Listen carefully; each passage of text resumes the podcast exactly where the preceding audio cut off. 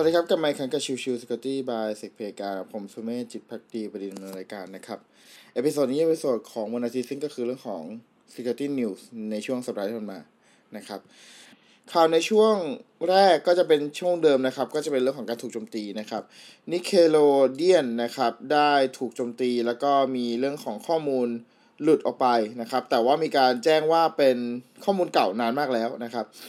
อ่อ Nickelodeon นะครับ หรือก็คือตัวของทาง TV channel ที่เป็นเจ้าของเป็นทาง Paramount Pictures นะครับ เขาได้ประกาศว่าตัวของในช่วงประมาณสิ้นเดือน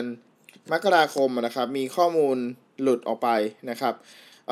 ซึ่งอันนี้มันเริ่มมาจากตอนช่วงประมาณสิ้นเดือน มิถุนายนมีการข่าวลือก่อนนะครับ แล้วก็เริ่มสุดท้ายก็มีการประกาศออกมานะครับ ว่าตัวของข้อมูลที่หลุดออกไปนั้นเป็นเรื่องของ unauthorized access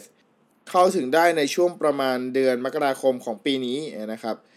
ข้อมูลที่หลุดนะครับ คาดว่าน่าจะหลุดมาจากฝั่งของตัว Discord server ที่เป็น private Discord server นะครับ ในตัวของทางฝั่งเอ่อนิโคเอ่อนิเคโลเดียนนะครับยังดำเนินการสืบสวนสอบสวนอยู่นะครับ แล้วก็ยังคงหาอยู่ว่ามันหลุดไปได้อย่างไรนะครับ แต่ว่ายังในเบื้องต้นเนี่ยไม่ได้มีข้อมูลที่เป็นในเชิงของตัว member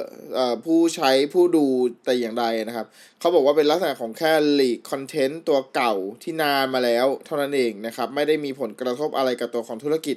แต่อย่างใดนะครับข่าวต่อมาเป็นเรื่องของออท่าเรือของทางนาโกย่านะครับ ต้องปิด port ชั่วคราวเพราะว่าถูก r รนซัมแวร์ถูกโจมตีนะครับ ซึ่งกระทบถึงประมาณ 10%ของการเทรดการส่งออกของ ญี่ปุ่นเลยทีเดียวนะครับ เพราะว่าในตัวของทางนาโกย่าครับท่าเรือนาโกย่าเนี่ยมีทั้งสิ้น21ท่าเรือนะครับจาก 290 ท่าเรือนะครับ แล้วก็ได้รับผลกระทบทั้งสิ้น 2 ล้านคอนเทนเนอร์นะครับทั้งนี้ตัวของทางท่าเรือเนี่ย ได้ใช้เทคโนโลยีของทาง Toyota Motor นะครับ ซึ่งก็เป็นเอ่อเอาจริงๆคือมันไม่ได้อาจจะไม่ได้เกี่ยวกับตัวของ Toyota Motor แต่อย่างเดียวนะครับ เพราะว่าในพาร์ทนี้ Toyota Motor ก็ถูกใช้ ในท่าเรืออื่นด้วย แต่ว่าเป็นที่ท่าเรือนี้เท่านั้นที่ถูกโจมตีนะครับ ในตัวของฝั่งทางท่าเรือนะครับมีการพูดถึงใน part นี้ว่า เริ่มได้รับรู้สึกมีสิ่งผิดปกติจากทาง Nagoya Port อันอ่า Unified Terminal System หรือก็คือ NUTS นะครับ ซึ่งเป็นเรื่องของเอ่อ Central System Controlling นะครับ ซึ่งใช้ในการ control ตัวของคอนเทนเนอร์ทั้งหมดนะครับ แล้วก็พบปรากฏว่าถูกโจมตี ransomware ในช่วงประมาณ วันที่ 4 กรกฎาคมที่ผ่านมานะครับ ช่วงเวลาประมาณ6โมงครึ่งนะครับ จึงทำให้ต้องหยุดให้บริการชั่วคราว แล้วก็กว่าจะระบบกลับมาใช้งานได้เนี่ย ก็ประมาณ 6 โมงเย็นของวันที่ 5 เลยทีเดียวนะครับ แล้วก็คาดว่าน่าจะเอาระบบทั้งหมดกลับมาได้เนี่ย เป็นประมาณช่วง 8 โมงครึ่งของวันที่ 6 นะครับ ทั้งนี้นั้นเองเนี่ยผลกระทบที่เกิดขึ้นเนี่ยทำให้ไม่สามารถทำบริการได้ ถือว่าเป็นการกระทบอย่างมหาศาลจากทางท่าเรือเองนะครับ แต่ว่ายังไม่ได้มีข้อสรุปความเสียหาย แล้วก็รวมถึงรูทคอร์ด้วยว่าถูกโจมตีจากช่องทางไหนอย่างไรกันแน่นะครับข่าวต่อมาจะเป็นเรื่องของตัว Trade Actor นะครับ พยายามโจมตีไปที่ WordPress plugin ที่ชื่อว่า Ultimate Member นะครับ ก็คาดว่าน่าจะได้รับผลกระทบ อยู่ที่ประมาณ 2 0 0แสนเว็บไซต์นะครับ เพราะว่าจากตัวของอ่อ Ultimate Web Member เองนะครับ มีการตรวจสอบแล้วพบว่ามีการติดตั้งไปทั้งสิ้นประมาณ 2 0 0แสนกว่าเว็บไซต์นะครับ ซึ่งช่องโหว่ตรงส่วนนี้เนี่ยได้เป็น CVE 2023 3460นะครับ CVE score อยู่ที่ 9.8 คะแนนนะครับกระทบทั้งหมด ของทุกเวอร์ชันของทาง Ultimate Member Plugin เลยนะครับซึ่งตัวของเวอร์ชันล่าสุดที่ได้รับผลกระทบก็คือเวอร์ชัน2.6.6 นะครับทั้งนี้ทั้งเองเนี่ย ในตัวของทางผู้ที่พัฒนาตัวของซอฟต์แวร์นี้เนี่ยได้มีการออกแก้ไขแล้วนะครับ ดังนั้นหากมีใครที่ใช้งานตัวของ Ultimate Member Plugin อยู่ใน WordPress นะครับ แนะนำให้รีบดำเนินการแก้ไขโดยด่วน นะครับข่าวต่อมาจะเป็นเรื่องของตัว Mastodon นะครับตัวของ Mastodon เนี่ยเป็นตัวเว็บไซต์ หรือว่าตัวของ Open Source ที่คาดว่าน่าจะมาแทนตัวของ Twitter ก็คือเป็นการแต่ละคนเนี่ยสามารถสร้างเป็น social network ของแต่ละกลุ่มก้อนได้นะ ซึ่งใน part นี้ผมเคยอธิบายไปแล้วในเรื่องของตัว Mastodon ไปก่อนหน้านี้อาจจะลองไปหาฟังดูอีกทีหนึ่งแล้วกันนะครับ แต่ว่าล่าสุดเนี่ยมีการพบเจอตัวของช่องโหว่ด้วยกัน 4 ช่องโหว่นะครับ ซึ่งเป็นตัวของทางบริษัทชื่อว่า Cure53 53 นะครับ ซึ่งเป็นคนพบในเรื่องของช่องโหว่เหล่านี้นะครับ แล้วก็ได้มีการแจ้งแก้ไขในประเด็นดังกล่าว โดยช่องโหว่ที่ได้รับผลกระทบใหญ่ ๆ เลยก็คือตัวของ CV 2023 36460 นะครับ แล้วถูกตั้งชื่อว่า Tooth Root นะครับ ตัวของเอ่อ CVE 2023 36460 หรือก็คือ Tooth Root เนี่ย พบว่าเป็นเรื่องของการตรวจสอบตัวมีเดียของทาง Mastodon ซึ่งผู้โจมตีเนี่ยอาจจะทำการอัปโหลดไฟล์ที่เป็นลักษณะของตัวที่เป็นช่องโหว่นะครับ แล้วทำให้เกิดไปทริกเกอร์เรื่องของการทำงานที่ผิดพลาด แล้วอาจจะทำให้ตัวระบบไม่สามารถทำการได้เลยทีเดียว และก็รวมถึงอาจจะนำไปสู่การทำรีโมทโคด execution ก็เป็นไปได้นะครับ ช่องโหว่ที่ 2 ที่มีการตรวจพบนะครับก็คือ CVE 2023 36459 จะเป็นลักษณะของตัว cross skipping ที่ถูกแปะเข้าไปในตัวของ O embedded preview card ที่ใช้ในตัวของ Mastodon ได้นะครับตัวส่วนนี้เนี่ยเป็นการ bypass ตัว HTML sanitization ทำให้ตัวของผู้โจมตีเนี่ยสามารถทำลักษณะของ cross clipping ผ่านช่องโหว่นี้ได้นะครับ อีก 2ช่องโหว่นะครับที่จะพูดถึงก็คือเรื่องของ CV 203 36461 จะเป็นเรื่องของตัว DOS นะครับ ซึ่งอันนี้จะเป็นเรื่องของการพยายามทำ slow response นะครับแล้วก็ตัวของ CVE 2023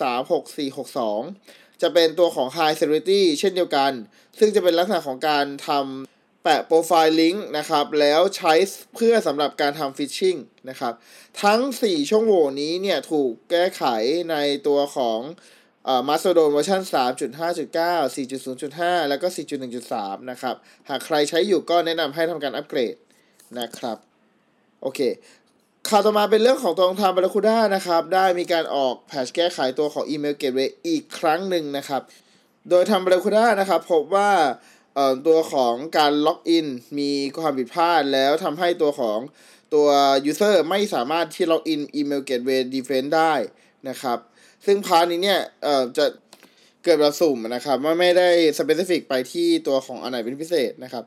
โดยตัวของ user เนี่ย เมื่อทำการ login แล้วจะขึ้นว่าตัวของลิงก์นั้น invalid นะครับซึ่งใน part นี้เนี่ยน่าจะเป็นปัญหาของเรื่องของตัวหลังบ้านที่อาจจะมีการ handle ตัวของ authentication ผิดพลาดนะครับ ซึ่งใน part นี้เนี่ย ตัวของทางฝั่ง Barracuda กำลังดำเนินการแก้ไขอยู่นะครับ ซึ่งอันนี้ยังไม่ได้ถือว่าเป็นช่องโหว่นะครับ แต่เพียงแต่ว่าเหมือนกับพอมีแพทเกิดขึ้นในช่วงใกล้ก่อนหน้านี้ครับประมาณช่วงเดือนประมาณเมย์ที่ผ่านมานะครับ ก็ยังมีเหมือนปัญหาตามมาต่อเนื่องนะครับข่าวต่อมาเป็นเรื่องของแพทของทาง Google นะครับ ก็ได้มีการออกแพทของตัว Android Operation นะครับ ทั้งสิ้น 46 ช่องโหว่นะครับ ช่องโหว่ที่เป็นไฮไลท์เนี่ยจะเป็น CVE 2023 26083 CVE 2021 29256 แล้วก็ CVE 2023 2136 นะครับ ในตัวของ CVE 2023 26083 เนี่ยจะเป็นเรื่องของ medium severity นะครับ เป็น memory leak เมื่อมีการใช้งานตัวของ ARM Mail GPU driver นะครับ ช่องโหว่อีกตัวนึงจะเป็น CVE 2021 29256 นะครับ เป็น CVE SS score อยู่ที่ 8.8 คะแนน เป็น unpurified information disclosure แล้วก็ root period escalation นะครับ ซึ่งอันนี้จะกระทบในตัวของ Bifrost แล้วก็ Midgard ARM Meli GPU kernel driver นะครับ ส่วนช่องโหว่สุดท้ายครับ จะเป็นตัวช่องโหว่ที่เป็น critical เลยนะครับ เป็น 9.6 คะแนนเต็ม 10 อ่า CVE 203 2136 เป็น integer overflow ในตัวของ Skia ซึ่งเป็น Google Library นะครับ ที่ใช้สำหรับในการจัดการเรื่องของ 2D Graphic นะครับซึ่งอันนี้ก็มีอันออกแพตช์มาแก้ไขแล้วเช่นกันนะครับ ข่าวต่อไปจะเป็นเรื่องข่าวอื่น ๆ นะครับ ทาง Microsoft นะครับออกมาประกาศนะครับว่าไม่ได้ถูกโจมตีจาก Anonymous Sudan แต่อย่างใด คือมันมีข่าวปนกันอยู่ครับ ในช่วงของสัปดาห์ที่ผ่านมานะครับ ตัวของทาง Microsoft เนี่ยแจ้งว่าโอเค มีการถูกโจมตีลักษณะของ DDoS ไปที่ตัวของ service ต่างๆ เช่น Azure Outlook และก็ OneDrive จากกลุ่ม Anonymous Sudan จริง แต่ในช่วงสัปดาห์ที่ผ่านมานะครับ มีการประกาศเพิ่มเติมจากตัวของ Anonymous Sudan ว่ามีการขโมยข้อมูลออกมาได้ถึง 30 ล้าน Account ของทาง Microsoft ซึ่งใน part นี้เนี่ย ตัวของทาง Microsoft ออกมาปฏิเสธนะครับว่าไม่จริงนะครับ ทาง Sudan เนี่ยพยายาม Anonymous Sudan เนี่ยพยายามจะขายตัวของ account เหล่านี้นะครับอยู่ที่ประมาณ 50,000 ดอลลาร์สหรัฐ หรือก็คือประมาณ1ล้าน5แสนบาทโดยประมาณนะครับ แต่ว่าทาง Microsoft ออกมาได้แจ้งแล้วว่าเรื่องของการโจมตีที่เป็นข้อมูลหลุดนั้นไม่เป็นจริงแต่อย่างใดนะครับ ซึ่งในส่วนนี้ตัวของทาง Microsoft เนี่ย ได้ตรวจสอบเรียบร้อยหมดแล้วนะครับ แต่ว่าในพาร์ทนี้ในเรื่องของการจัดการในส่วนของทางอนุมัติสุดาเนี่ย เดี๋ยวคงต้องรอดูกระบวนการการทำงานของทาง Microsoft ต่ออีกทีหนึ่งนะครับข่าวอื่นๆ สุดท้ายในสัปดาห์นี้นะครับทาง Microsoft ได้มีการอัปเกรดตัวของ Built-in Cloudflare VPN ขึ้นมานะครับ ในตัวของล่าสุดนะครับ จะมีตัวที่ชื่อว่า Edge Secure Network Feature เพิ่มขึ้นมานะครับ โดยมีการ offering การใช้งานตัว VPN ผ่าน Cloudflare ผ่านตัวของ Edge Browser นะครับ โดยที่ตัวของ User สามารถใช้งานได้ฟรีๆ5 g b data per month นะครับ แล้วก็ถ้าต้องการใช้เพิ่มก็สามารถขออซื้อเพิ่มได้ใน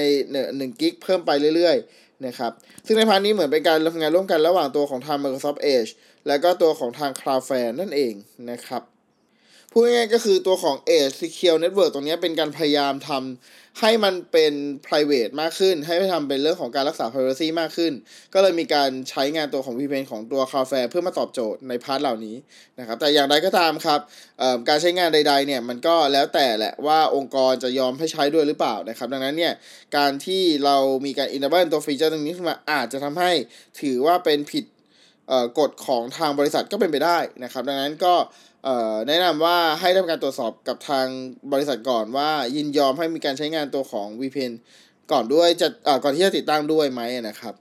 โอเคก็ประมาณนี้นะครับสำหรับเอพิโซดนี้นะครับของช่วงข่าวในช่วงวันที่ 2 ถึงวันที่ 8 กรกฎาคมนะครับ ก็ขอบคุณทุกท่านที่เข้ามาติดตามแล้วพบกันใหม่สำหรับวันนี้ลากันไปก่อน สวัสดีครับ